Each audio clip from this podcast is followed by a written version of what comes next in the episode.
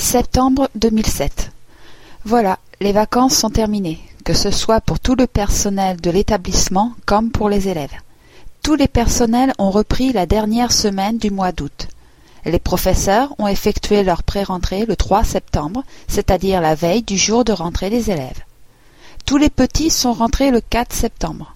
Toutefois, pour les élèves de collège comme pour ceux de lycée, cette rentrée est répartie sur plusieurs jours selon le niveau d'études de chacun. Le collège est dispensé en quatre ans.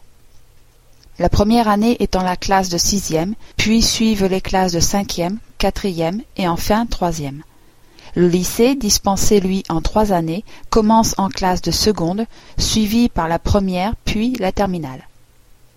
Ainsi, les élèves de sixième et les élèves de seconde, respectivement première classe de collège et première classe de lycée, ont fait leur entrée le même jour que les élèves de primaire, le 4 au matin. L'après-midi étant réservé pour les élèves de cinquième.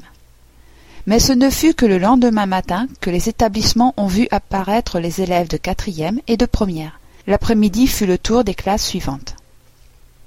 Les cours pour tous ont débuté le 7 septembre, suivant l'emploi du temps attribué à chacun.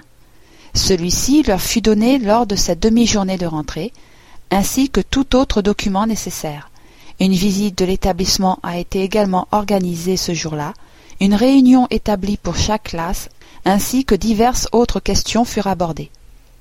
Après quelques heures, les élèves ont été libérés jusqu'au jour de la prise des cours.